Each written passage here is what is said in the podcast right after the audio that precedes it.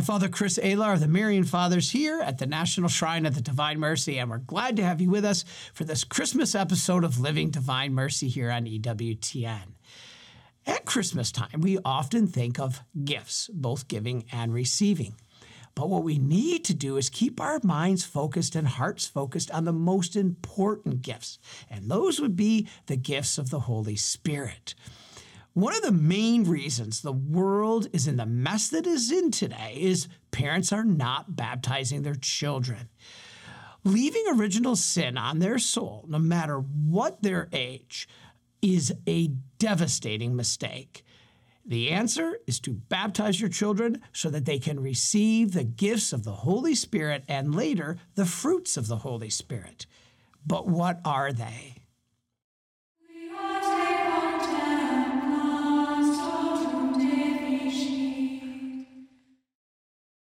The fruits and gifts of the Holy Spirit are different. We read about the gifts in Isaiah, and in the words of the Catechism of the Catholic Church, are permanent dispositions which make man docile in following the promptings of the Holy Spirit. The significance is they sustain the moral life. They complete and perfect the virtues in us, which we need to live a holy life. And we lose them only when we lose the state of grace through mortal sin. If baptism is like a seed of divine life in the soul, then the sacrament of confirmation makes that seed bloom. Confirmation increases the seven gifts of the Holy Spirit in us that we get at baptism. Basically, we become an adult in the faith, a soldier of Christ. The seven gifts of the Holy Spirit are our spiritual tools for the spiritual warfare of everyday life, if you will. Now, those listed by St. Paul include wisdom. This is the first and greatest gift. When we are wise, we see things in our lives and things of the world from the way God sees them. It is the opposite of the worldly view. It is being able to see God everywhere and in every situation. That's why Jesus is wisdom himself. Next is understanding. Sounding similar, it's different because in understanding, we comprehend how we need to live as a follower of Christ. It is knowing what it takes to be a disciple, understanding it, but also to be open and aware of how others think and feel, like having compassion for others. You have empathy, you have understanding for them. Okay, next we have knowledge. Again, sounding similar, it's different because we come to know our faith and teachings of the church. So we know the meaning of God, not just information. We study and learn to gain knowledge of our Lord and our faith. Okay? Counsel. This is supernatural intuition. It helps a person judge between right and wrong. We can make good decisions to avoid sin. We live it so we can give good advice. Then there's fortitude. Basically, this is just courage, willingness to stand up for what is right in the eyes of God, even if we get suffering or rejection as a result. Resist fear and overcome obstacles by being strong, even if you have to become a martyr. Next is piety. This is reverence. We have a deep sense of respect for God and the church. We recognize our reliance on God. We pay worship and duty to God as our Father. This is just personal holiness, reverence. And finally, fear of the Lord. This is wonder and awe, a good thing, not a bad thing. One is made aware of the glory of God. It is realizing God is the fulfillment of one's desires. There is thus a fear of separating oneself from God. It's more a filial fear, a fear of offending him, rather than a servile fear, which is fear of punishment.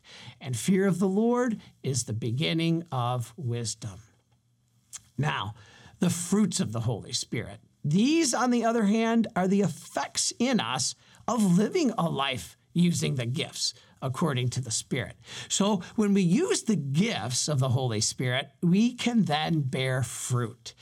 The Catechism again describes them as perfections that the Holy Spirit forms in us as the first fruits of eternal glory. Now, although the New Testament lists nine fruits, Christian tradition following St. Jerome's uh, Latin Vulgate gives 12. And the complete list is, which we'll go through, charity, joy, peace, patience, kindness, goodness, generosity, gentleness, faithfulness, modesty, self control, and chastity. So, the fruits of the Holy Spirit are the good habits, the virtues, the good deeds, if you will, that come from living as a child of God. And we became that at baptism. Now, all who are baptized and then confirmed are equipped with the gifts of the Holy Spirit and now able to live a virtuous and holy life by being sent forth to bear fruit. And we can do this only when we stay attached to Jesus, the vine. So let's look at these fruits charity, we said is the first one. This is basically love. It is willing the good of the other. When you love someone, you want their good in all things. Next is joy. This is an inner feeling of God. Now, joy is different than happiness. Joy is inner feeling, happiness is more external, um, which is an outward expression. Like, I'll be very happy if the Lions win the Super Bowl, but that does not give me internal joy. Now, peace. This is not an absence of war, but rather how you know things, like discerning God's will. It is elevating your soul to one thing just one without having the clutter of many other things. Those cause you not to have peace, but we focus on God for true peace. And next is patience. This is carrying your cross and being most thankful for surprisingly those who annoyed you. Next is kindness. This is thinking about other people's feelings, not just yourself in a selfish manner. Now, generosity is a bit different because this is willingness to give something to another person. So it's actually giving. And we could think of that in Christmas time. That is generosity. Now, goodness, this is God Himself. So, goodness is when you imitate Christ in your words and your actions because He is goodness itself. Then, gentleness. This is docility in response to others. It is being mild mannered to all those you encounter in your day. Okay, faithfulness. This is carrying out the duties of your state in life, be you single or married or consecrated religious. And it's basically living God's will in your life. You're faithful no matter where God has put you as a husband or a wife or a mother or a priest or even a single person. Now, speaking of being single, we always have to keep in mind modesty. Modesty is important. This is dressing and acting in a way that is being cognizant of not tempting others into sin. And that's related to our next one, which is chastity. This is control of the bodily appetites of the flesh, especially sexually. Then there is self control, finally. This is being uh, just in control of ourselves and our passions. It restricts the havoc that our ego can cause. It is the need to put the spirit over the flesh in all things. Since all who are confirmed are sealed in the Holy Spirit, the gifts they got to live a virtuous and holy life at baptism are activated. The person is then sent forth to bear fruit for the benefit of the church and the world. So use the gifts. Examples include um, the gift of fear of the Lord will lead to the fruit of chastity, or the gift of counsel, which is intuition to know right from wrong, will lead to the fruit of faithfulness.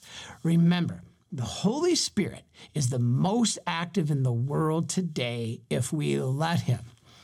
The Father's job of creation is basically done. You have been created. The Son's job of redemption is basically done. You have been redeemed. When Christ on the cross said, It is finished. But the Holy Spirit's job of sanctification is the only job yet to be finished. We need to be made holy by the Holy Spirit. But we are cutting off that grace by not being baptized. Christ said we need to be baptized by water and the Spirit in order to be saved. Because if we aren't, we don't have the gifts to bear fruit in the world which make us holy and get us to heaven. Now let's talk to Kevin Sorbo. Many of you know him as Hercules, quite an incredibly successful series. But what you may not know is he's also a producer and actor in many faith based films giving the gift of Christ to the world. Uh, so, Kevin, uh, thank you for joining us, and, and, maybe tell us right now what you've been doing recently, and then maybe tell us a little bit about the past. I know people would like to hear a little bit about Hercules. Well, you know, I, this this past year has been, you know, just just busy. I had a couple different movies that came out. Um, two of them I, I directed as well. Uh, one was The Left Behind, based off the Left Behind books that Tim LaHaye and uh, Jerry, Jerry, Jenkins had done back in the 90s. That sold, I think, like 80 million copies. Uh, it's called Left Behind Rise of the Antichrist. People can certainly go check that out. And then another movie that was in theaters um, called um, Miracle in East Texas, which is a true story about the largest oil find in the history of the world back in 1930, right in the heart of the Depression. Wonderful, wonderful story. I was fortunate to direct that one as well. We got Lou Gossett Jr. is in that, and Tyler Mane is in it. John Ratzenberger is in it. My wife Sam Sorbo's in it, and uh, I've been busy shooting four other movies that are in post production right now. How do you feel right now uh, regarding these faith-based entertainment? Is there? It seems like they keep making money but yet Hollywood still doesn't want to change their position on the woke factors. Um, do you see a change, or is there any hope? What, what's your What's your well, take? I gotta believe there's hope because all my movies deal with hope. You know, they deal with love and laughter and hope and and and faith, redemption, the things Hollywood used to do, as you know. Um, I did a movie called uh, God's Not Dead that did very very well. I, I, I, we just watched a little some clips of it this morning. Oh, cool. Well, there's another movie called What If, which I highly recommend. What If, in my book, same writers, um, is a much better movie. So I recommend those people listening right now check out the movie What If. It was directed by Dallas Jenkins, who's doing yep. a little thing called The Chosen. Right. The Chosen. I know. in fact, I work with uh, Jonathan Roumie. I've worked. I've worked with him a sure. little bit in the past. You know, it, I've been very fortunate to do the movies I've been doing, and I, I love doing these movies and um, I did another one called Let There Be Light to answer your question. Well, Let There Be Light was a movie my wife wrote and I directed it. It lasted in theaters for about four months. It's a wonderful uh, Christmas movie. And that movie, a $3 million movie up against Thor Ragnarok, a $300 million on its opening weekend, we finished number two per screen average. I get, a call from, I get a call from Netflix Monday after opening weekend saying, you have a huge audience in this in this faith world, Kevin. We want to open an inspirational division here at Netflix. I have four meetings with these guys over the next three months. Nothing happened. And I looked at them and I said, I don't get it. There's 80 million homes in America that want the kind of movies that I do, the kind of movies that other independent producers do, like the Erwin brothers. And I said, why are you not paying attention to that? Why are you, with your ideology and your hate towards people that are Christians and conservatives, I don't get it. Why you guys, you're a capitalist business. You can scream socialism all you want. But the reality is Hollywood is a capitalist business. They want to make money. They want their stockholders happy. So why they don't do it is really weird to me. And I could tell in that room, half those people agreed with me, but they're afraid. Yeah. They're afraid to come out of that closet. So it's a whole new, there's a whole new group of people in closets now. It happens to be conservatives and Christians within Hollywood.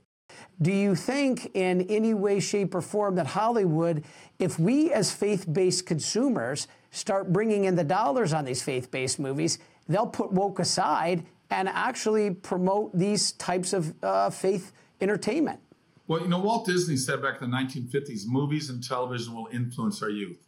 70 years later, I think Uncle Walt is completely correct because look what's going on with Disney right now.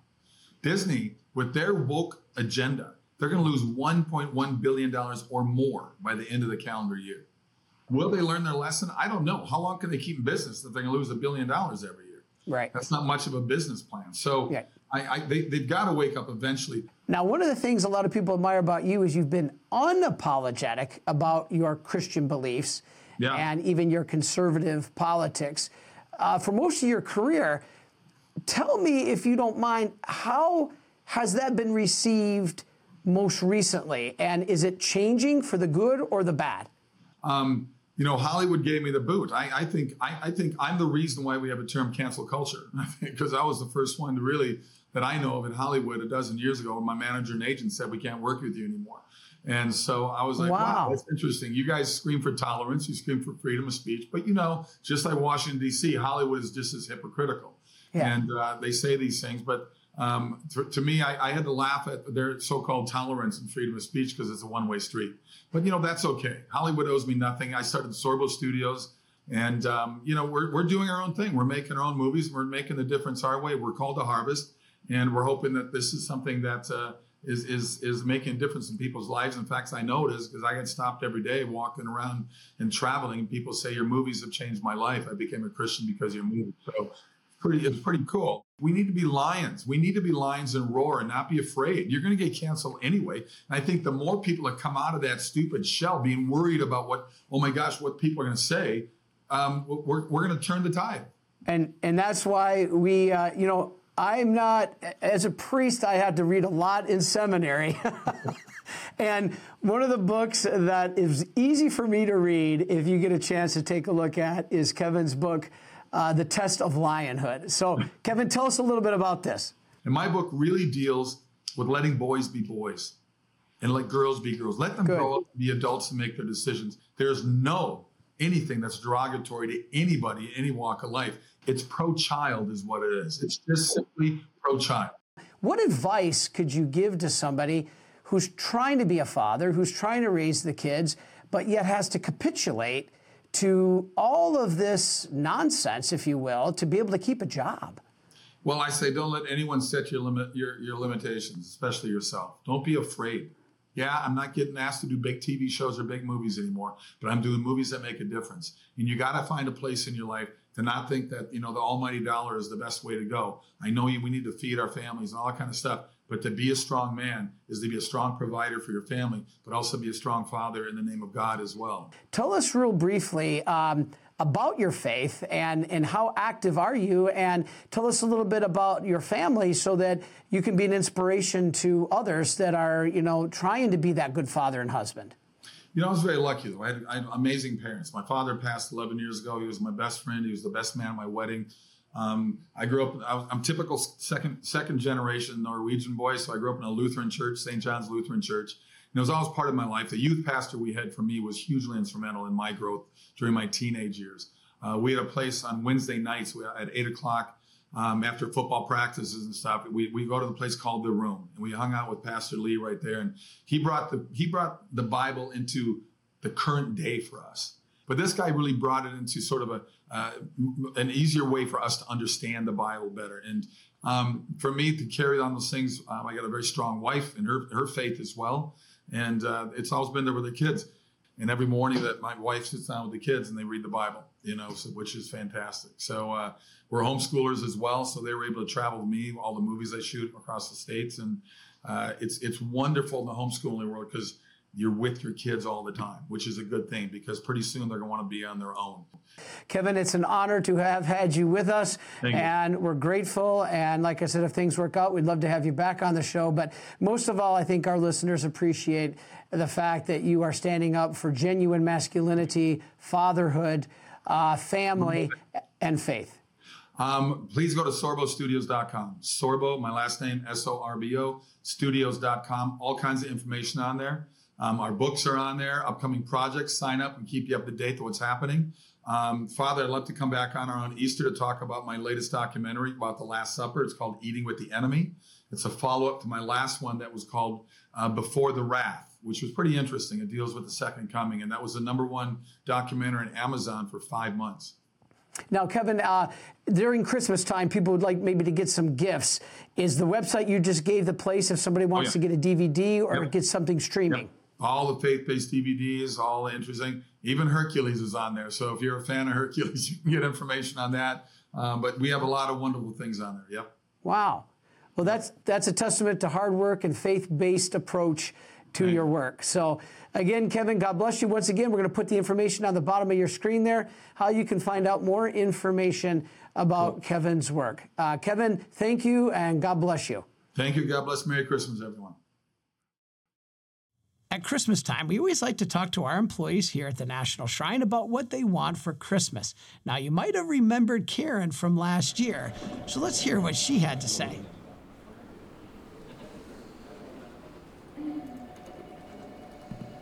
So remember last year what I wanted for Christmas? I wanted to be a grandmother.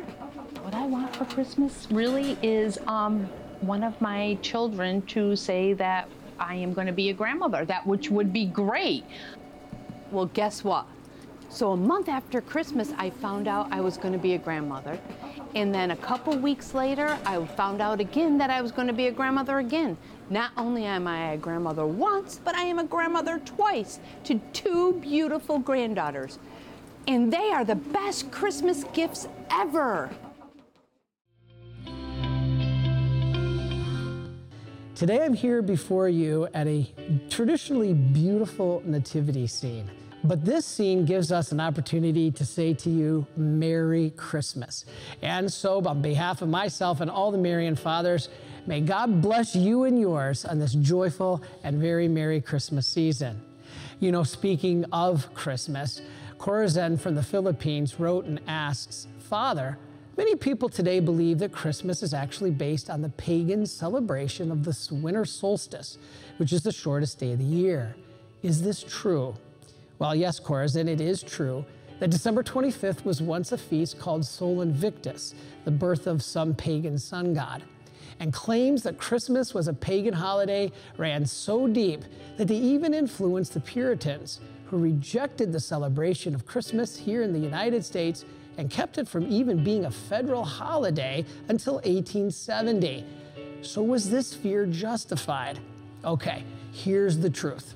There is no early Christian or pagan writing that indicates December 25th was picked because of pagan roots. In fact, early Christians went out of their way to show how different they were from the pagans. Wanting to put the birth of Jesus on the calendar, they picked December 25th. But this is what is fascinating, and I bet maybe you didn't know. December 25th had actually more to do with Jewish tradition than pagan. Did you know that March 25th actually marked the first day of creation for the Jews? So Christians believe that Christ died on this same day, March 25th, bringing about a new creation through his passion, death, and resurrection. They also believed that Christ was conceived on March 25th, which is why we celebrate the Annunciation on this day. So, if his conception occurred on March 25th, then it follows that the birth of Jesus came nine months later on December 25th. There's nothing pagan about it. How do we know this? Well, many scholars believe it, and Pope Benedict even wrote about this in his book, Spirit of the Liturgy. Therefore, long before December 25th was made a pagan feast of this Sol Invictus in 274 AD, December 25th was already celebrated as Christmas. So, what you have heard about Christmas being based on a pagan holiday is false.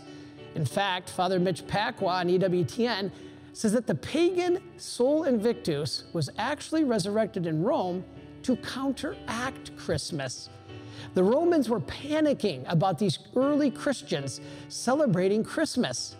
Now, Christians are accused of celebrating Christmas on this winter solstice, but this isn't even on December 25th.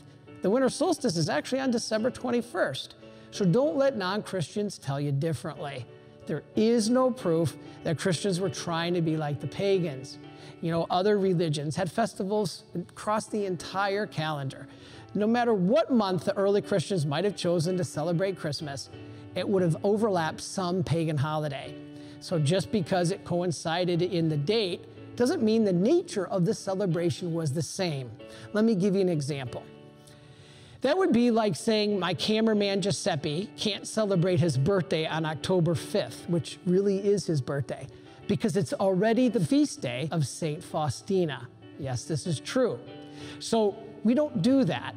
And even if the pagan holiday did come first, there is still nothing wrong with Christmas coming after it. What do I mean by that? Being on the same date, it gave Christians an opportunity to evangelize and to counteract the pagan festival that I mentioned. The purpose would be to Christianize the paganism in Rome and to bury its pagan feasts of lust and orgies practiced at the time so they would forget all about it. Well, at least hopefully. So here's the point whether Christmas came first, which it did, or whether Christians baptized some pagan holiday, which came first, it doesn't matter. It doesn't dismiss the birth of Christ as the reason for the season. In fact, it brings more people to it. It's kind of like this nativity. Here we see our little baby Jesus in the flesh. He's just a baby. He doesn't even have any teeth. He can't bite. So we can trust him. That's the whole message of the incarnation. So Christmas is definitely a Christian and not a pagan holiday. Its origins are simple. It's the celebration of the day when the second person of the Trinity, God's holy word, was born into this world. This is about Jesus Christ and nobody else. Hence the word Christmas as Christ's Mass. Did you know that when you wish someone a Merry Christmas, you are wishing them a good Mass of Christ on December 25th.